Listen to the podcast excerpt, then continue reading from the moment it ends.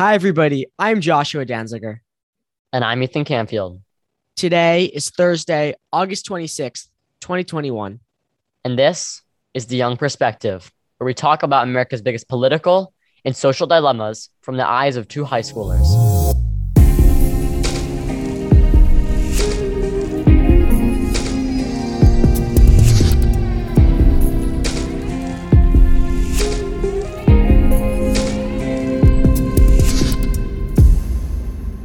Welcome back, everybody, to another episode of The Young Perspective. Yeah. Remember that we're posting every week na- again because the summer is over. School has started, unfortunately, and, and we're back on the Young Perspective grind. Today, we are talking about an interesting topic, which over the past couple years has become more evident and evident Russian corruption. We've seen Russian collusion in American elections. We've seen Russian collusion in American politics in American business and, and enterprise but we, we haven't talked much about Russian Russian corruption in their own governments and their own country. So so let's talk about it. This all starts back in 1999, and that's when Putin first became president. He was appointed president in that year, and right from the start, he started to take control of the government and then the media, and he kicked out journalists that uh, didn't that didn't follow him. He told everyone that unless they wrote exactly what they wanted him to, and followed him, that they would be kicked out. And he did that. And those who opposed him, he kicked out. And maybe he put them in jail, maybe he didn't, but they weren't allowed in the media. And what's interesting about this is he uses the media to cover up all the other stuff he does. So to Putin takes control of the media, and then he starts to do more things that people aren't going to know about because the media is not writing about it and informing the population about it. So Putin next in the 2000 election um, bans a bunch of people from running and helps you know, put his own candidates from United Russia that support him, helps them win. And once they have won the 2000 election, Putin has almost full control of the government because he controls the media, he controls the courts because he, you know, Putin controls the courts, you know, Putin, and then he can he controls all the candidates and he controls all the other positions because he helped those people win and they support him. Now that he controls the government, he can do more illicit acts. So the next thing he does is he goes and he creates relationships with Russian oligarchs who are worth billions and billions and billions of dollars and who control many Russian industries. He creates relationships with them. He helps them out and they help him out. So this this is the this is this is what the Russian this is what Russian corruption is based on. Putin helping rich friends and rich friends helping Putin. This trend is seen on all levels of the Russian government. So, on regional um, and local governments too, friends help friends out, leaders help friends out to make more money. Everybody's trying to make more money and stay in power. And that is true about Putin. It's true about the low level guys too. And if these oligarchs decide that they don't want to help Putin, if they go against him, they're done. They, he either puts them in jail on fake charges, or he kills them, or he kicks them out of the country he finds some way to get rid of them. And, and in doing so, he now has control of every practically every industry in Russia. And now no one wants to stop him. He has fear over everyone fears him, and he can do anything he wants. He essentially builds a wall around him. He puts the powerful people around him, the, the elected officials, the courts, the media. You know, on all sides, he's protected, and that becomes very valuable for him. But it's you must not forget that if one group turns against him, so if the media, you know, gains some freedom and turns against him, he can be exposed. If the oligarchs, if all the oligarchs together decide we're not going to support Putin anymore, we're not going to help him out, he's done because they have power too. So, you know, it's like a house of cards. One card knocking over can destroy the whole the whole house. And in the past 10 years, we've seen an extraordinary attempt from one man. This man is named Alexei Navalny. Alexei Navalny started off his attack against the Russian government in 2006. And that's when he started a blog where he talked about Russian corruption and Putin. And he kind of started to bring light to the whole situation that Putin had made for himself. He was talking about the oligarchs and the corruption and how he controlled the media. And Rush, and this is kind of how he started to make a name for himself. And eventually, uh, this took place until 2010. Now, this is Navalny's big break. In 2010, he buys stock in a state train company. So, this is a company that's related to the Russian government. And when he buys their stock, he was able to access their financial reports. And through their reports, he was able to come to the conclusion that they've embezzled $4 billion into their offshore accounts. And so now that he's found this information, he publishes this, and this goes somewhat viral. And everyone sees this, and this makes Putin mad because he's now shown real proof of mass corruption and mass uh, loss of $4 billion uh, through the Russian government. So, in between 2000 and 2008, it said that the Russian government had lost 400 billion dollars to corruption. That's a lot wow. of money in, in eight years. Um, what is that? Like 50 million dollars a year, 50 billion dollars a year. That's a lot. So now Putin is scared that more of the corruption is going to be shown. Alexei Navalny uses this platform, and the new platform is the internet, is is the web, where that Putin has a harder time controlling. He can't just shut down you know the web like he can shut down media services. It's much harder. So uh, you know alexei navalny uses a blog which many russians can access.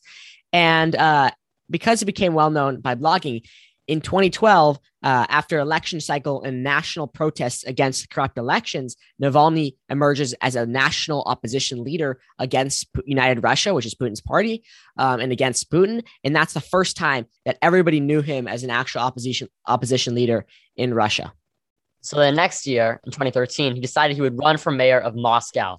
And this was his first big political campaign. He's raised all this support, and now it's time for him to put this into action. So during his campaign, he was given no air airtime on TV. None of the media would cover him, talk to him at all, because Putin basically told them, stay away from him completely. He had to make his own buzz. And so he made his own rallies and he got many volunteers to spread the word, tell everyone about him. And through doing so and using his internet and his blogs, he was able to kind of make a big word for himself, and people knew who he was. It all went sideways we cannot forget that Putin controls the government and the courts. So Putin comes in, he arrests Navalny for embezzlement charges, fake embezzlement charges. So he, you know, he controls the courts. He's uh, Navalny is convicted of embezzlement. He is released on bail. Um, when he's on bail, you know there are protests, etc. But when he's on bail, he uh, actually gets second place in the in the Moscow election, so he doesn't win that. He goes to jail, and it looked like for a period of time Navalny would be shut down. Right, and at this point, Navalny decided that he would, you know, start this whole movement. Everyone was kind of starting to come around him after his campaign. You know, he might have lost for mayor, but you know that was just one uh, hurdle. It's not really the goal to become mayor. The whole goal is is to get Putin out of office and to make the Russian government less corrupt, to bring light to this whole situation. And so it's not really about Navalny as a political leader. They don't his followers don't really care about his political views and necessarily him as a person. It's more about the idea that they want anyone opposed to Putin. They want him out of office. They want to take down the government. And Navalny, they believe, is the person to do so. We cannot forget that in the beginning of Navalny's fame, he arose and became prominent because he was a journalist of sorts. He was a lawyer, but he's also a journalist, um, publishing stuff about the corruption. And he turned his journalism into video journalism. So he started creating these well, well, well done documentaries on YouTube that were published to the platform that any Russian could see. And uh, in these documentaries, he'd point out the corruption. And, uh, and one of the most notable ones is in 2017, he made he publishes this informational documentary exposing the rich, the riches and the corruption of Putin's one the riches and corruption of one of Putin's greatest allies, who was the prime minister of Russia at the time, this causes outrage in the streets. One of the you know notable parts about the documentary is it shows these five mansions this guy owns, and people were like, well, "Why does he get to own that?" It's ridiculous when the, the Russian people are suffering. So there's outrage in the streets, and again, Alexei Navalny's in the middle of it. Right. And so time goes by. Another year later, it's 2018, and he decides that he's going to run finally for president. But he is outlawed and blocked from running almost, you know, a couple days later by the Russian government because of his previous embezzlement charges. Again, this is a little ironic considering that the Russian government uh, is the one who's actually embezzling billions of dollars, and he's trying to expose that. It's kind of funny that that's what they chose to can uh, say his fake, make his fake charges based off of. But either way, he's now outlawed from running for president, and another two years go by, and it's now 2020, and it's the next presidential campaign. And he decides, well, if he can't run, and if practically no one else can run because Putin controls the elections. You know, he decides that it's only him who can run, and it's few people who are the he, fake he, opponents that he makes. Yeah, he puts fake opponents in to split the vote, and then you know every all the real the real voters will vote for Putin. Right, and so he decides that in order to combat that, he comes up with this plan called smart voting. And smart voting is his pledge to get all the Russians who don't support Putin to vote for one of those fake opponents. And if they all vote for that one fake opponent, that same one, and that will put Putin in grave danger. That because that proves that they can take him down. Because if that fake opponent wins, that's practically no one. It's sure it's a person, but they have no experience. It's not, they're not going to be the prime, they're not going to be the president. So if everyone votes for him, it's more of a political uh push, you know, a jab at Putin to get him to scare him. And well, the idea kind of works. Putin is not happy about this. And it seems like this will actually work out really well. And it was a little bit successful on smaller scales, but Navalny was taken out of that. In uh, August of 2020, he was giving a speech, you know, telling people, urging people to vote out Putin's party, uh, United Russia. He was done with his speech, and then he went on a plane back to Moscow. 30 minutes into the flight, he is, starts screaming. He is terrible, terrible pain. He's having seizures. His heart slows down. He's in some of the worst pain, he describes it, of his life. Uh, and, and, the plane lands in a nearby city called Omsk. He's taken directly to the hospital. In the hospital, the doctors run blood tests. The blood, they doctors thought it was poisoning. It looked like poisoning from the outside, but the blood test said he was perfectly normal. There was no trace of, of poisoning. There was only trace of a little cholesterol or, or, some little problem, but that wouldn't have caused, you know, the, the condition he was in. The doctors knew it was poisoning. They treated him for poisoning. A German uh, organization actually, you know, they wanted to get him out of Russia because until then, you know, he, he was being swarmed by police. The hospital in Omsk was full of, full of Russian government officials trying to take control of the situation. So the German uh, organization flew a plane to, to Omsk. They flew him to Berlin, where he got treatment. And in Berlin, the, the tests by the doctors there showed he'd been poisoned by a Russian poison called Novichok, which was developed by the USSR in the 70s um, to use as for, for, the KGB to use in, in, spy operations to you know to murder people. And some believe that the goal of using this this this Russian poison was to kill Alexei Navalny. And what's interesting about this poison in particular, there are tons of poisons. They could use any poison, but they use a poison that can be directly traced back to the Russians because they're the only ones who use it. It's a fingerprint. Right, so it's pretty obvious that the Russians tried to kill him. And so about four months later, he decides to go back to Russia. He's now healthy and he flies back to Russia knowing full well, knowing fully well that when he gets there, he will be immediately go on, shipped off to prison uh, uh, based off of his him leaving parole for his uh, his embezzlement charges. He gets there and he gets arrested. He has to go to prison for about two years, and that's where he is right now. During the first couple weeks of Navalny's time in prison, he actually released a documentary on, on his YouTube channel that he'd been putting together beforehand. And this was a documentary which showed Putin's extravagant lifestyle and these extravagant homes and real estate. So they took a drone in the Black Sea, his team, and they flew it over his mansion or castle on, on the edge of the Black Sea. That's reported to be $1.35 billion. And they showed that this, you know, this castle, they found the plans. They showed ice uh, hockey rink. They showed bowling alleys. They showed a casino. They showed how rich Putin was and they showed how corrupt the government was and how Putin get, got that house based on favors he did for Russian oligarchs and how corrupt the whole system was. There was national outrage. Um, there, there were riots in the streets. The largest riots in years occurred this January after after this documentary documentary was published, and he was he was sent to jail. What's interesting about it, it was viewed by 118 million Russians. There are 100, the total population. What? I think it was 100, 118 million views. Not we don't necessarily know it's Russian. Oh yeah. It was viewed by 118 million people. There were 118 million views. There are 140 million Russians. You know, that's the population of Russia. Assuming that 115 of those 118 million views were Russians, because it's in Russian, it's very impressive. It reached a huge amount of people. That's like crazy amount of people. I read somewhere that in like one day, it reached 20% of adult Russians had seen the video. It's crazy, but it but it caused massive outrage. People took to the streets. They were so mad. They wanted him out of prison. You know, five five thousand people, five thousand people were arrested. Um, yeah, it was crazy.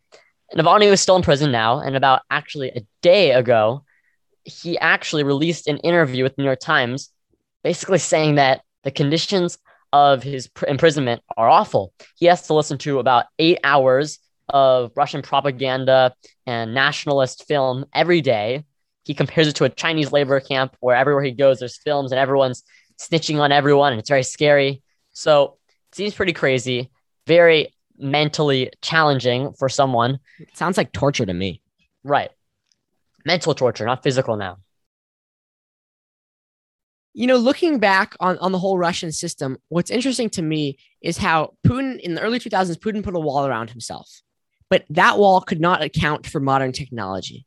Because as the internet took, took over, you know, uh, Alexei Navalny could publish blogs, he could post on YouTube, he could go around Putin's wall.